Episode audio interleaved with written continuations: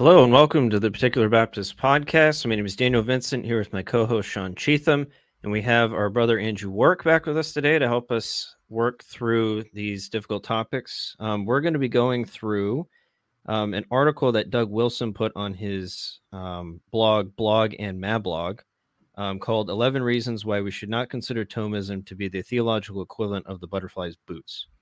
Um, you can. This was published Wednesday, September twenty-eighth.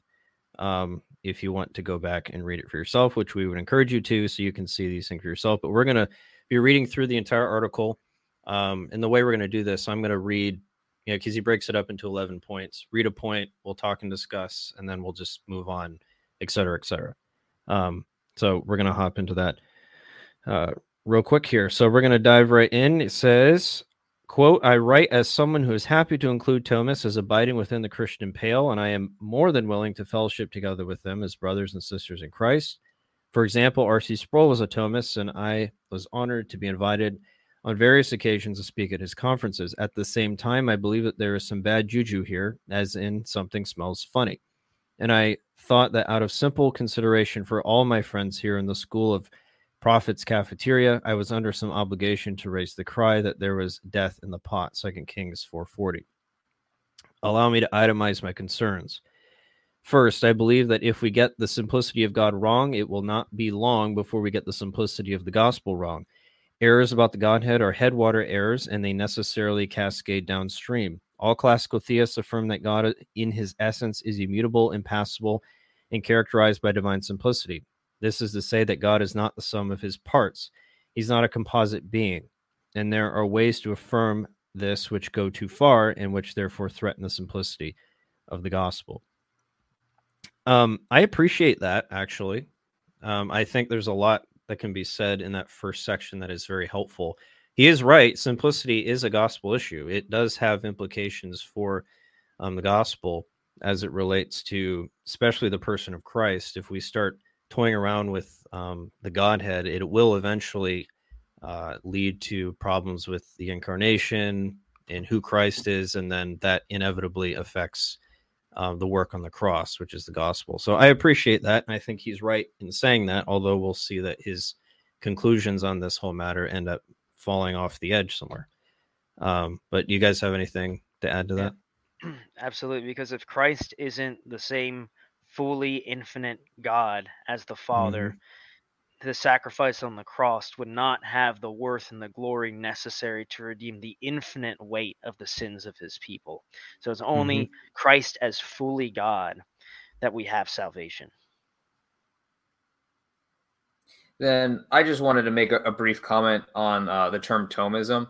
Um, we wouldn't even necessarily like the term Thomism applied to us. Uh, it does get thrown around in the doctrine of God debate, uh, which is a little unfortunate because unlike something like uh, Calvinism, where when you use the term Calvinism, you know that, okay, this is somebody who believes the five points. It's not necessarily that they follow Calvin on everything, because um, oftentimes Calvinists are Baptists and obviously not following Calvin on that. Thomism, it's a little... Um, I'm not sure it's communicating to people that um, they uh, these people are some people that hold uh, the same view that Thomas did on the doctrine of God. I think it's a little bit broader than that. So I'm not necessarily accusing Doug Wilson of anything or being malicious, because that is the term that often gets uh, labeled with uh, people like us. But I did want to have that clarification up front that um, as the article, as we're going through the article, we're going to be defending the position that he's calling Thomism. Uh, but that doesn't necessarily mean that uh, we like the term.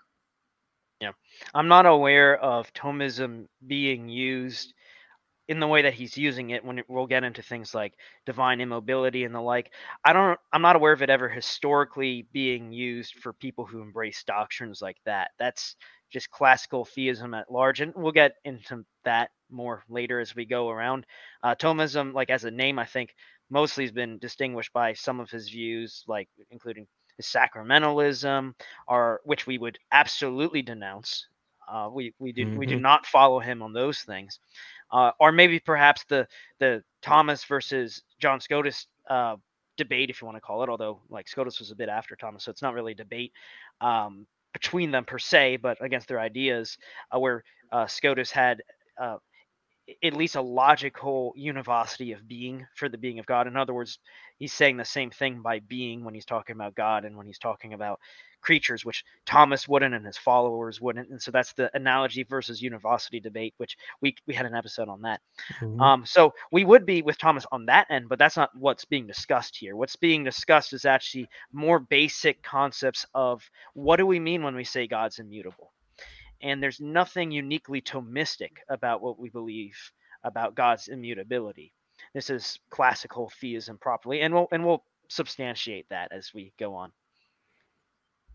Yeah, no, that's that's very important, because we're it's easy to get into these modern, really, I think they're modern categories. They're not categories that really would have been applied at their time. Yeah, there were differences in, in like you mentioned with Scotus and Aquinas, but um it wasn't seen as like you're a, you're a Thomist and then you're a Scotist over here necessarily. It was, we believe these core biblical truths about God, and this is what we confess. And they were even taken for granted. It was just assumed, you know. It wasn't like we're we're coming up with all these different schools of thought that had such fundamental differences um that like it's presented um in today's world. So I think the terminology isn't helpful, and it doesn't really help us to see the broader picture. And that's what we're hoping to show today in this, is that we're talking about Catholicity, meaning universal, the universal church, identifying ourselves with the church as a whole, where they followed scripture on the doctrine of God. Yep. And, and as opposite as somebody uh, as Scotus and Thomas would be on the spectrum of theology proper, that's kind of the, the, the two farthest like points from each other in that day. And yet on these issues, I'm not aware of any disagreement they would have about uh, there being no motion in God, for example. Right. Yep. All right. Point number two, he says, second, while I believe we need to honor Aristotle as someone who is beyond brilliant, we need to remember that he was in fact a pagan. Thomas Aquinas was determined to baptize him, but there are good reasons for thinking he didn't get him all the way under. There is therefore a vast difference between accepting what Aristotle plainly recognized about logic, for example, identifying the laws of thought, and what Aristotle embraced as his metaphysical assumptions. There is therefore a big difference between Reformed scholastics, who adopted rigorous processes of reasoning from scriptural premises, and medieval scholastics following Thomas, who applied the same method of rigorous reasoning, for example, to the Aristotelian assumption that God is immobile. And that's point number two. Yeah, and, and there you have it. Um, again, he says he, he's saying that there's these Aristotelian metaphysical assumptions that mm-hmm. lead to Thomas's uh, doctrine of divine immobility, as he calls it. Again, this wouldn't have been distinguished from immutability in the past, no. but but he calls it immobility. Uh, but I would a- like to ask, what uniquely Aristotelian metaphysics result in Thomas's divine immobility, and why is it then that people who didn't follow Aristotle as much, such as many of the early church fathers, tended more towards Plato than they did Aristotle? Mm-hmm. Although I do think we can say there's some broad shared metaphysical understandings between the two, yet they, they had this same doctrine uh, that Thomas would have uh, later. Remember, divine simplicity, when, we, when we're talking about God being without parts, it was never up to debate that he was without body parts. Right. That was never an aspect of debate. Um, when we say he's simple, we mean he's he's devoid of parts altogether, including metaphysical parts, which would have the exact same issue as having body parts would have. In other words, making him dependent on things that are not himself in order to be the way he is, which would make him a derivative being. And then statements of scripture such as of him, through him, and to him are all things would no longer be true, because because there's a thing that wasn't of him and actually produced him. If you have these parts that compose what he is, he's not a composite being in any sense. Also, it comes from the idea of God being identical with his being. We, you might think of Exodus three fourteen, I am that I am. Not merely I am what I am, but I am that I am. He is his own being. And when people were affirming divine simplicity, that's what they meant. And we should understand with being, being isn't a substrate where you can change qualities, add qualities to. And if he's And you can't change for something that's simply its being. You can't change any aspect of what it is without changing that it is. And so that's the big issue with having any change with God. Also, just the fact that he's infinite. He is infinity. He is infinite being, which doesn't just mean unlimited source of power or anything. It means all-encompassing without boundaries. There's no power behind any isness that isn't prepossessed by him who who is who is the infinite in the sufficient cause for all things that are and all things that possibly could be. So the moment you say he can move from one state to another, whether through physical movement or, or, or uh, metaphysical movement, uh, you're saying there's some kind of state that wasn't encompassed by his being. And that's that's where you get these problems coming in. Now, with all that said, I want to address the historical issue here, because he very may, much makes it sound like this is this weird Thomistic thing by because he borrowed Aristotle, and it's not really what the classical theists before him believed is the implication, and not what the reformers did. So I want to read you some some people before uh, Aquinas. And we're going to start very early with Hippolytus. This is from Philip Schapp's translation from uh, the fragments of Hippolytus's discourses against uh, Baron and Helix, um, two heretics of his own days. Um, so Hippolytus, for people who don't know, uh, he lived in the end of the second century, early third century. So this was probably written around the year two hundred A D. Before Nicaea. Before Nicaea, over a thousand years before Aquinas was even born. And, and listen to what he says. He's one of the biggest, most influential theologians of this day. This isn't some rare, obscure figure. Quote, "By the omnipotent will of God, all things are made, and the things that are made are also preserved, being maintained according to their several principles in perfect harmony by him who is in his nature the omnipotent God and maker of all things. His divine will remaining unalterable, by which he has made and moves all things, sustained as they severally are by their own natural laws. Uh, for the infinite cannot in any manner or by any account be susceptible of movement, inasmuch as it has nothing towards which and nothing around which it shall be moved. For in the case of that which is in its nature infinite, and so incapable of being moved, movement would be conversion." And then he actually goes on to talk about the incarnation after that, and its bearing on that. "Wherefore also the word of God being made truly man in our manner, yet without sin, and acting and enduring in man's ways such sinless things as are proper to our nature, and assuming the circumscription of the flesh of our nature on our behalf, sustained no conversion in that aspect in which he is one with the Father." So again, he explicitly singles out movement. There's no movement in God because he has nothing which he would move towards or away from. He's he's infinity it, itself. And further, when the Son became incarnate, when the Son was sent from the Father, it it there was no change or movement in him when that occurred either, which is actually a point that's going to be brought up later. So that's Hippolytus around the year two hundred. But we're going to keep going. I don't want you to think this is just one guy. Athanasius. Athanasius of Alexandria, the, the chief theologian of Nicaea, uh, from his work Against the Heathen. This is section forty-two of Against the Heathen.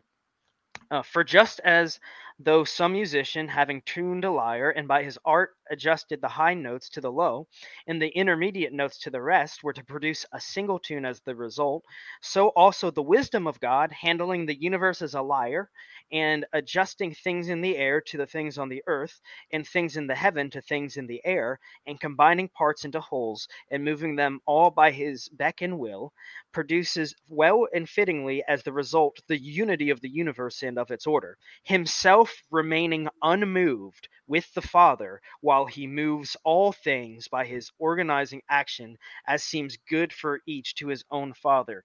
So there you have movement right there. And I'm going to continue reading a little bit because this will play in our discussion later. "For what is surprising in his Godhead is this, that by one and the same act of will," so one act of will, "he moves all things simultaneously, and not at intervals, but all collectively, both straight and curved, things above and beneath and intermediate, wet, cold, warm, seen and invisible, and orders them according to their several nature. For simultaneously at his single nod, what is straight moves as straight, what is curved also, and what is intermediate follows its own movement. So one act of will, while he remains motionless, he produces all things in motion, being sufficient in himself for the creation of all the diverse things that we see in the world, and having nothing lacking in his being." And then finally, around um, the eighth century, here we have John of Damascus, who's uh, essentially the chief theo would become the chief theologian of the Eastern Orthodox uh, branch.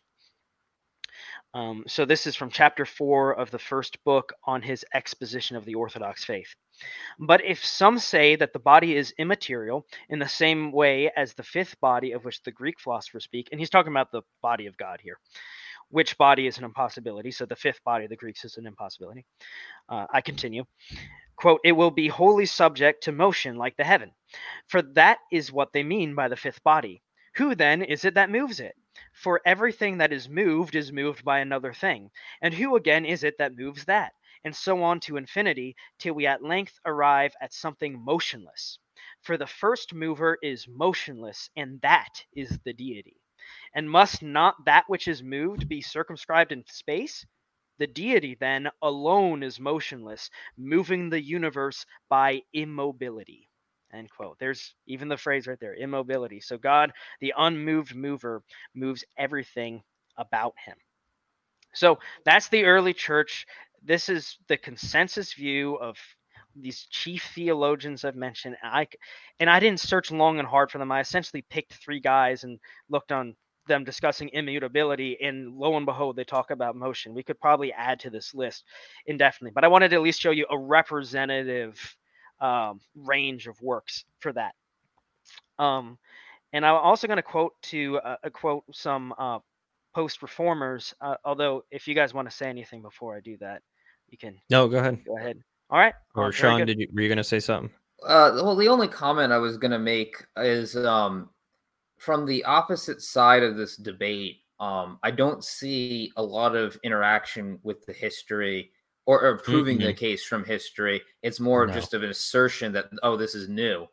And mm-hmm. it might be new in the sense um, that uh, most of the teachers in the modern period taught otherwise, although I'd, I'd have to even look into that. But I, I've not really seen a concerted effort to prove, well, okay, well, here's the reformers and here's them talking about motion in God. Um, here's uh, pre-Nicaea people talking about motion of God. Um, I'm not saying that there isn't one out there, but I, I do find it interesting that it's just sort of asserted, oh yeah, this is the view of the church. And then Thomas came up with this, um, this weird immobility view, whereas I think it's the opposite. And I really haven't seen anybody been able to prove that anyone held to the view prior. I'm not saying that there, we can't, uh, there aren't sources out there that say otherwise, but I'm, I'm, I haven't seen a, an effort. Yeah, if uh, if, the if they're there, if they're there, I haven't seen them. I, I I'm I have no awareness. And you definitely don't see it from the main guys who are opposing uh, this position, like James White, Jeff Johnson. They're, when they do do historical analysis of these things, it appears it's it's garbage, especially what we saw with Jeff Johnson, where you, yeah. you know misquoting John Owen or using um, bad translations or whatever it might be. Um, just not doing the homework to be able to prove their point. Yet we don't have to do much homework and be scholars to find, um, you know, some of these quotes that prove them wrong. I mean, it, this is not difficult to do. It's really yeah. a modern contemporary understanding. It just doesn't make sense to me, so I'm going to reject it without really doing the homework to back it up, exegetically or historically. Yeah. It, this should be a challenge to people on the other side. If yeah. you think that Thomas brought this doctrine around, well, I've already proven that he didn't actually at this point. Right. You can't really disprove the quotes that I just gave you. It's historical fiction, if that's what you think. You're just objectively wrong. It's not a matter of opinion. It's a matter of historical fact. Um, but if you want to say there is like this, this truly classical and historical view where there is motion in God, show it to me. I mm-hmm. haven't seen any. I've read Jeff Johnson's book. I've listened to quite a lot of material from people on their side. And if it's out there where they try to show this, I haven't come across it yet. It's, it, it's just asserted, and it's, it's not good history. So anyway, so to con- to continue now to the Reformed here, I'm going to, I'm just going to quote two guys, uh, Stephen Charnock, and I'll quote John Gill as well. So this is from Charnock's work on the immu- immutability of God, which, if you just read that, you, all things would be straightened out for you. But, um, I'll read this little expert here. Excerpt. Excuse me. Quote, God is unchangeable in his essence, nature, and perfections. Immutability and eternity are linked together, and indeed true eternity is true immutability, whence eternity is defined the possession of an immutable life. Yet immutability differs from eternity in our conception. Immutability respects the essence or existence of a thing. Eternity respects the duration of a being in that state, or rather, immutability in is the state itself. Eternity is the measure of that state. A thing is said to be changed when it is otherwise now in regard of nature, state, will, or any quality than it was before, when either something is added to it or taken from it, when it either loses or acquires. But now it is the essential property of God not to have any accession to or diminu- diminution of his essence or attributes, but to remain entirely the same.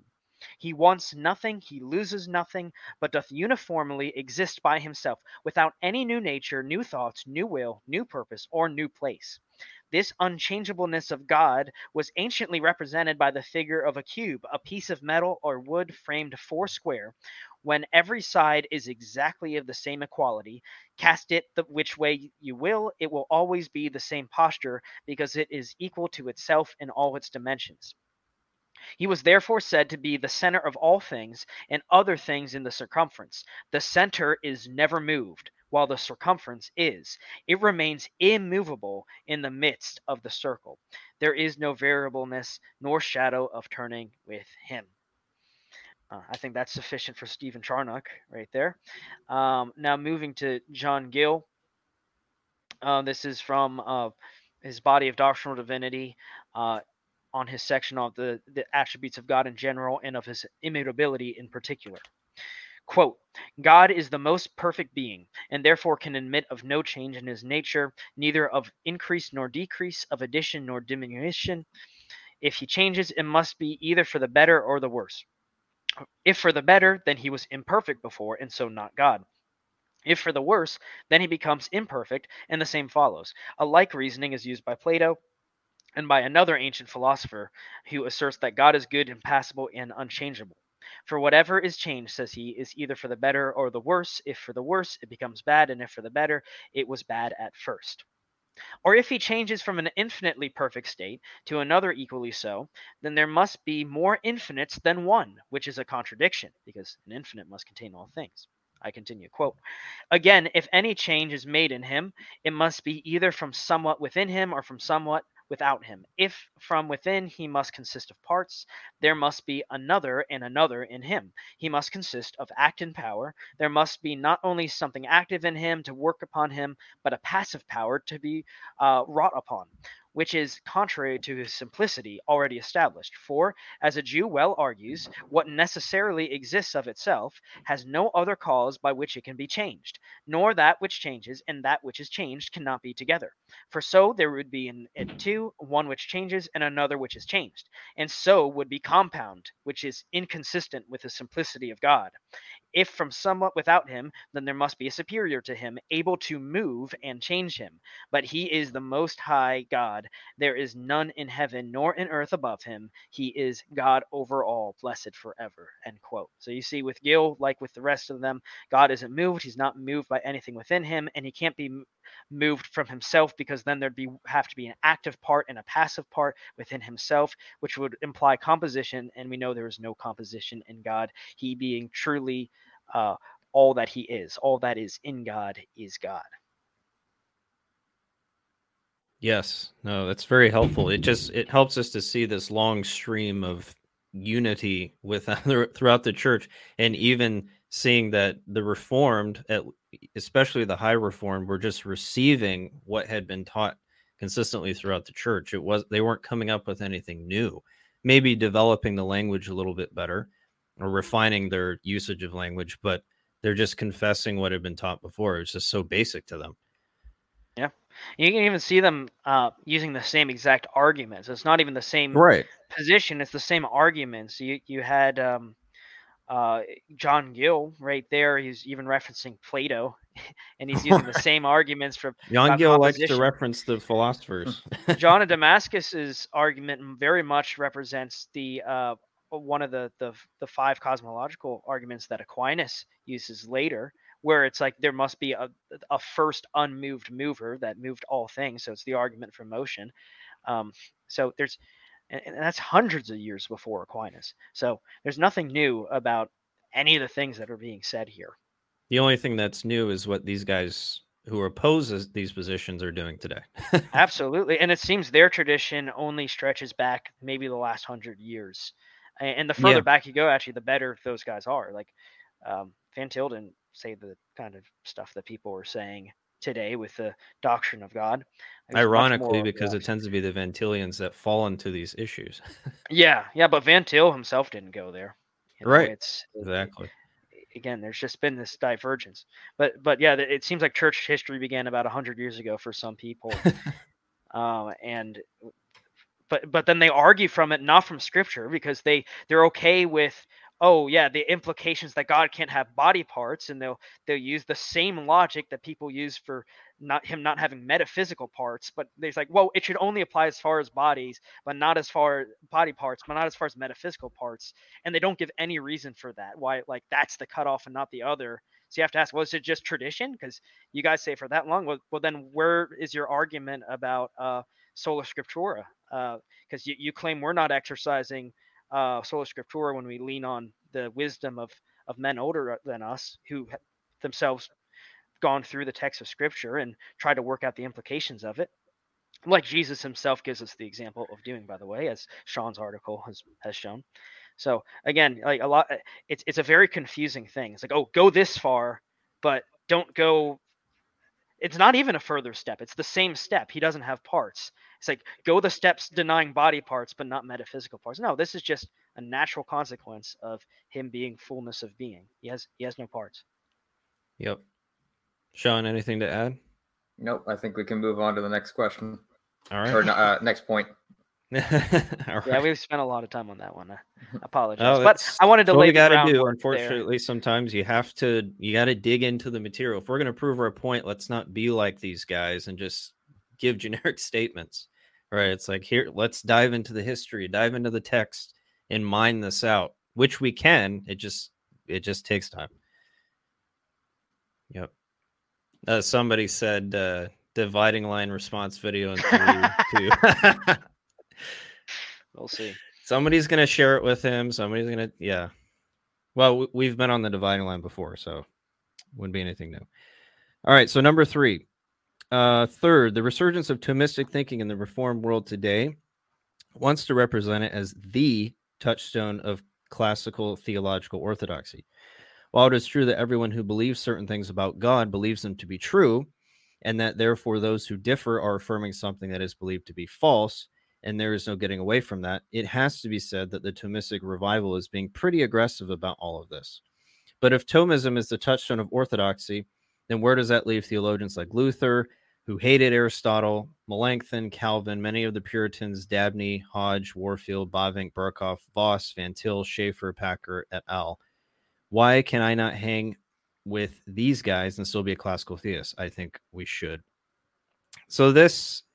I think this goes back to Sean's point earlier, you know, about we're we're not saying, and I don't think anyone has actually asserted this, um, that Thomism is the touchstone of classical theism. We're not stopping there. We're going beyond that and saying that this is what the church has confessed as a whole. And Thomas really is just working out the implications of that, building upon and believing what the church, the Orthodox Church, has taught. And maybe redefine, you know, refining the language or working out some of those implications and putting it in a more systematic way. But he's not coming up with anything fundamentally new. And and again, this is kind of the the implication that we're getting here. Well, it's the touchstone of classical theism. If you don't believe in Thomism, you're not really believing in the God of the Bible. That's not what we're saying. Um, certainly, Th- Thomas is helpful, but you can still be a classical theist and not utilize Thomas to do that. Um, so we want to be very clear on that. Uh, were you going to say something, Andrew? Uh, just that, yeah, the touchstone that's being talked about here is simply immutability. There's nothing, yeah. there's nothing uniquely Thomistic about his concept of immutability. Exactly. We've already demonstrated this robustly, and the other side's not doing that kind of work. They just assert it. That's Thomism. It's not. It's not. It's not Thomism. Yes. And then, you know, talking about making assertions, some of these um, men that he lists here, Um, it, it's very interesting. He tries to lump them all in as not liking Aristotle and or Thomas. Um, and I want to dive a little bit into that because I think this is, uh, this is important. Uh, with regards to Luther, sure, he didn't like Aristotle, Um, but he did have a traditional doctrine of God. Um, if you look at David Sitzma, who wrote an article for Quito magazine talking about the reception of Thomas, he talks about Luther and um, makes a citation uh, from a person named Louis. He sa- says that Luther's doctrine of God, writes Louis, remains overwhelmingly traditional and decidedly medieval in its material commitments. So whatever you want to say about Luther's understanding of Aristotle, it doesn't mean he had a fundamental different uh, doctrine of God. Um, some of this was, a, there was kind of this hesitation against um, philosophers at the time of the Reformation, and, and I think even in the Catholic Church. Um, so that's to be expected. But that doesn't mean that his doctrine of God was necessarily fundamentally different than what the church um, had taught. And that's very, that's really the issue. It's not really the philosopher per se. The issue is Luther still had an orthodox doctrine of God, regardless of what he thought of Aristotle. You're well, going to say something, Sean? Yeah, no, it's it's a very important point, because you, you do hear, well, Calvin uh, disliked Aquinas. It's like, yes, but did he dislike Aquinas on the doctrine of God? Because um, I I have... Uh, disagreements with Calvin. I have disagreements with Luther. Uh, uh, I could name a lot of them, but that doesn't mean I'm going to stop quoting Luther. It doesn't mean right. I'm going to stop quoting Calvin, and it doesn't mean they're not right on certain issues. Um, so uh, just because you can pull up a quote of somebody from church history bashing Aquinas doesn't mean they actually disagreed on the doctrine of God. You need to go further than that and specifically show where they deny immobility. Um, that's that's what's necessary, um, and I, it does seem, and uh, just like we see here, that a lot of times it's like, well, this person didn't like that person. It's like, well, that's that's not good enough. Yeah, no, that it's it's too generic of a, a response, and and Aquinas' theology is too broad to just say that if you if this theologian didn't like him, we should just. Re- You know, this this theologian didn't like anything he said. That's that's not nuanced enough. It's not honest. It's not good scholarship either, because good scholarship requires you to cite sources and bring forth your arguments based mm-hmm. on primary and secondary sources, not based on mere assertions. Yeah, yeah. and I, I I recognize this is a this is a blog post. It's a little bit shorter form. I'm not necessarily expecting Doug Wilson to have cited everything. But I do, I did find as I was going through this, there were a lot of assertions that are, I was like, "Well, you, you're going to need to show some show some work for that." Um, Especially if you make it, historical assertions, you need to back mm-hmm. it up. You know, yeah, mm-hmm. it, oh yeah, this person didn't like this, but I'm not going to quote anything or give any reference. Oh, go check out this person who talks about it. Nothing. It's mm-hmm. just, well, mm-hmm. Calvin didn't like this guy. Okay, and it might doesn't prove anything. It might even be that.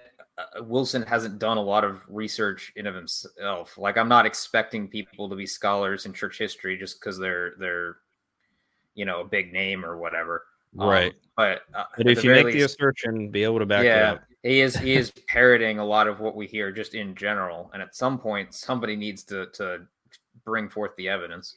Right. Andrew, you're going to say something.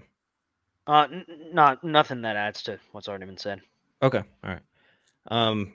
You know, talking a little bit about Luther's friend Melanchthon, um, Melanchthon actually was a big friend of Aristotle, or not a friend, but actually a very big supporter of Aristotle. Um, he wrote a commentary on Aristotle's Ethics, and I believe he was the first one to do so, um, and saw Aristotle as very helpful. And then, of course, he was probably one of the editors or authors of the Augsburg Confession, which had a very um, Catholicity understanding of the doctrine of God, very traditional understanding of the doctrine of God. And in fact, um, the Catholic Church wrote a confutation. It was called Confutation, a response to it. And this is for Article One of the Augsburg Confession. And they were very much in agreement with it. Um, and they would have likely been coming at this from what, you know, we're calling a Thomistic vein or, or a traditional vein of the doctrine of God. Um, and, and so th- Some of these, again, this is where the nuance has to be played in. Yes, they might have been critical of certain things, but they weren't necessarily denying on these key points that actually are relevant um, to our discussion. Even with Calvin, Calvin had issues with the philosophers. Again, this was common, criticizing the philosophers, the schoolmen, as, as would have been used. That's very common. Um, but again, there's nuance there that has to be used. Um, Calvin in particular, there were some areas of agreement between him and, and Aquinas in particular, especially on the doctrine of predestination. There was some agreement there. Um, so, and, and very clear agreement between them uh, as it relates to the exegesis of Romans nine. Um, so it's not as disjointed as, as Wilson would like us to believe. Because when you make mere assertions without talking about nuance or bringing up actual evidence to back it up, it makes it seem like you're just broad brushing. Um, and that's just not how we do um, historical studies. And certainly if you want your credibility to be intact, that's not how you do argumentation. All right. Point number four. Fourth, while it is good that we are looking for arguments that can defend against the assertions of open theists, and while Thomism promises to supply such arguments, it is my fear that a Thomism rigorously, rigor, rigorously pursued will result in a slab of frozen infinite deity that open theists have confused with the God of the Bible. Open theists caricature the biblical doctrine of God, but there are corners of the Thomist world where it is not really that much of a caricature. When this happens, it is not really so much an answer to the open theists as it is a doctrine that gives open theists more plausibility than they should have. I, I think this is a very weak argument. Um, mm-hmm. and, and I wrote down here, it's like saying that we shouldn't believe in God's eternal decree because that makes it look like those who believe in libertarian free, to those who believe in libertarian free will, that we are puppets and not responsible. Just because it might uh, appear to be something that would give the other side ammo doesn't mean that our argument is invalid. It's the other side that's misunderstanding the argument. That's the issue, um, instead of the argument being implausible or incorrect. Um, and, I don't find that to be convincing at all. And similar to how he says, um, what's his exact wording, that there's some corners of uh, the Thomistic world where it's not much of a distinction. You could say right. the same thing with hyper-Calvinists, right? Well, right. Hyper-Cal- hyper-Calvinist looks very much what the open theist's worst fear is, uh, but that doesn't negate the truth of uh, the truth of Calvinism. Um, and I also I haven't necessarily seen that, although I, I can't say um, I'm super well versed in all corners of what's called the Thomistic world, but uh, I haven't necessarily seen that either.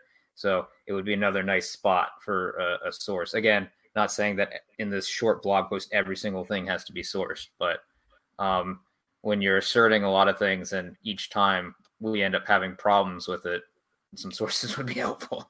Yeah.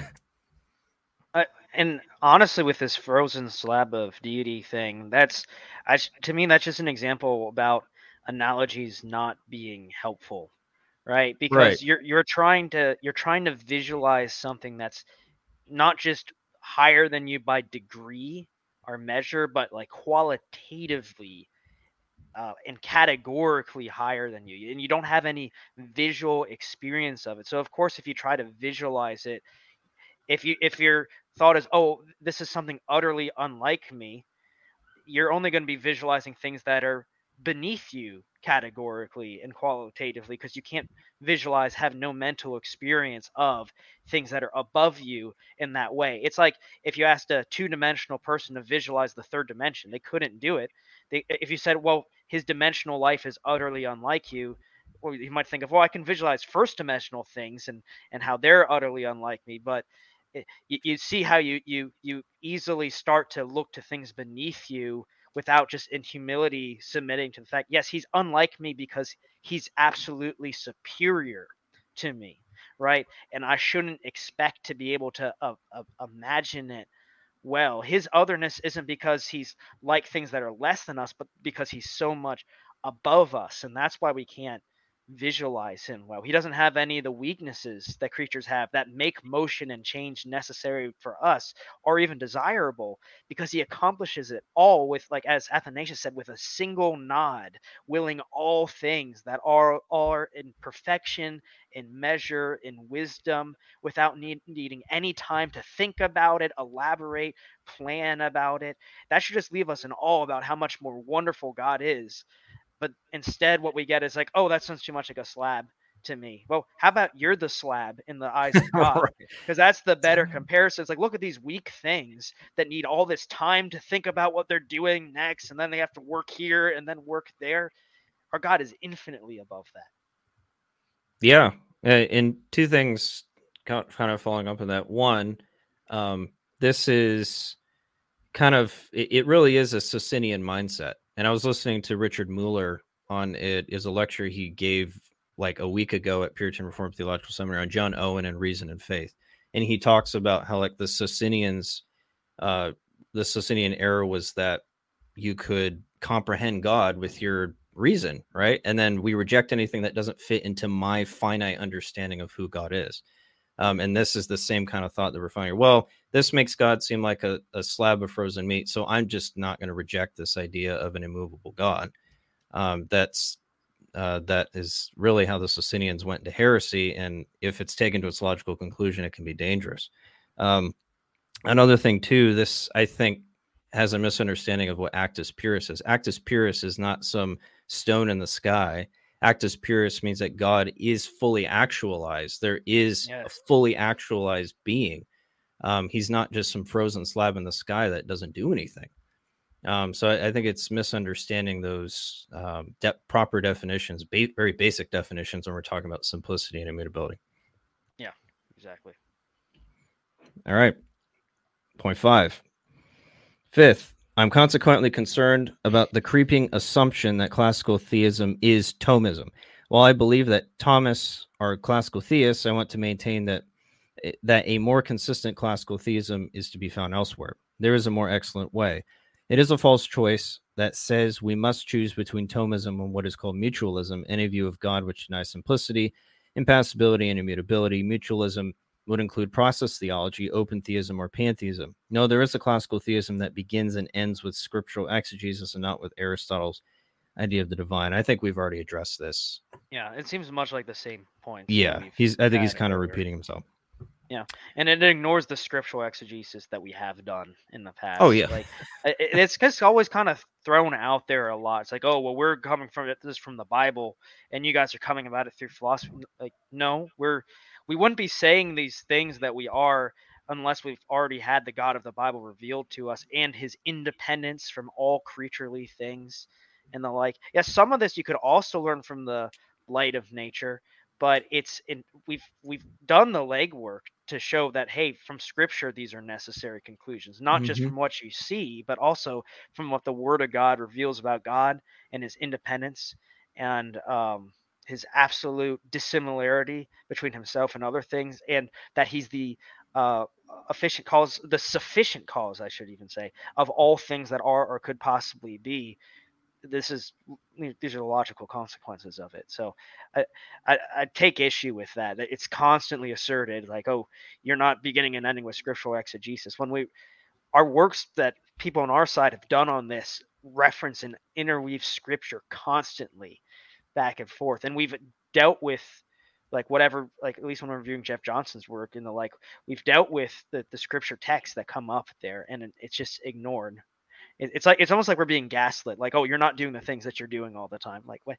Like, show, show, show, show where our exegesis falls short, you know. Our it, and if you do, you have to at least acknowledge that we are trying to to show these mm-hmm. things from exegesis. So you, you can't have it both ways. And yeah, and there's been you know, tons of people on our side who have, you know, there's been whole books, thick books written on these topics and describing these things. Yes, under working out the metaphysical understandings, but the, the biblical understandings too. What are the implications of these texts? It says this, so what does that mean down the line necessarily? Mm-hmm. And that actually kind of gets into uh, the sixth point here. Uh, it says, six, the secret things belong to the Lord our God, but the things revealed belong to us and to our children, that we may keep the words of this law. Deuteronomy twenty-nine twenty-nine. We are to study the world God made. Psalm one eleven two. one eleven two. We are to study his word. Psalm one nineteen eleven. We are to consider his works ad intra only when we are given plain revelation concerning it. John seventeen twenty-four. And provided we take our shoes off first in deep humility. Exodus three five. But if we, without scriptural warrant, start disputing about how God thinks about things when he is all by himself, we have crossed some pretty serious lines. Not only so, but we have neglected to consider how many troubles in the theological world are created by smart people. They really ought to stop it. Now, this is, I think, a key. Thank you for listening to part one of our episode today. Tune in next week as we release part two. Thank you.